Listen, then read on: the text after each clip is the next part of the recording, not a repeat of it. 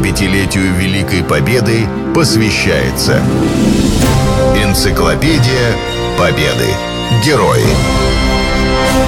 Программа создана при финансовой поддержке Федерального агентства по печати и массовым коммуникациям.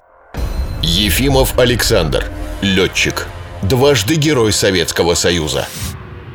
В год 75-летия Победы возле деревни Хорошего Тверской области установили грандиозный мемориал.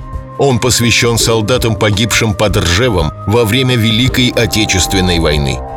Ржевская мясорубка перемолола более миллиона человек. В боях принимал участие летчик-штурмовик Александр Ефимов. Он прошел всю войну и дважды был удостоен звания Героя Советского Союза. Будущий воздушный ас родился в 1923 году в селе Кантемировка Воронежской губернии.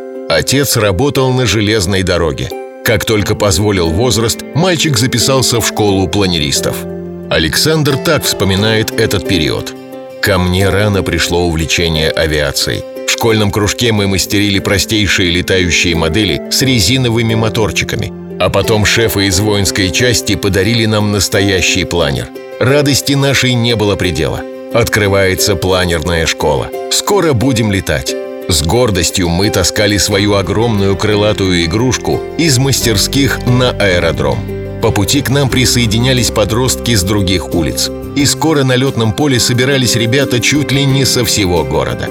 Правда, планер был старенький, чиненный-перечиненный, весь в заплатах, и мы больше ремонтировали его, чем занимались на нем но и от этого на первых порах мы испытывали огромное удовлетворение. Получив начальные летные навыки, Александр поступил в Ворошиловградский аэроклуб. Потом была Луганская военная авиационная школа. Он закончил ее, когда уже вовсю шла война. Школу эвакуировали в Казахстан. Из степей молодого летчика направили на фронт в полк штурмовой авиации. Это был один из первых выпусков, кого учили летать на новом штурмовике Ил-2. Первый боевой вылет был неудачным. Группа штурмовиков начала бомбить железнодорожный узел, но попала под сильный огонь немецких зениток. Алексей все внимание сосредоточил на батарее. Выпустил по ней четыре реактивных снаряда. Увидев, что штурмовики отбомбились и уходят на базу, рванул было за ними, но вспомнил, что не сбросил бомбы. Вернулся обратно и положил четыре бомбы на железнодорожные пути. На обратном пути заблудился и сел на соседний аэродром. В части его посчитали погибшим. Свое первое ранение летчик Ефимов получил на земле. Это случилось в окрестностях Ржева. Авария произошла из-за банальной наледи на взлетной полосе. Александр Николаевич подробно описал этот случай в своих мемуарах. На взлете, когда штурмовик уже почти достиг скорости отрыва, колеса его вдруг пошли юзом. Самолет перестал слушаться рулей. Правой консолью он задел за снежную кромку, развернулся, врезался в обледеневший вал, встал на нос и опрокинулся на спину. Все это произошло за несколько секунд. В тот же миг сила инерции приподняла меня с сиденья и бросила сначала вперед, а затем в угол кабины.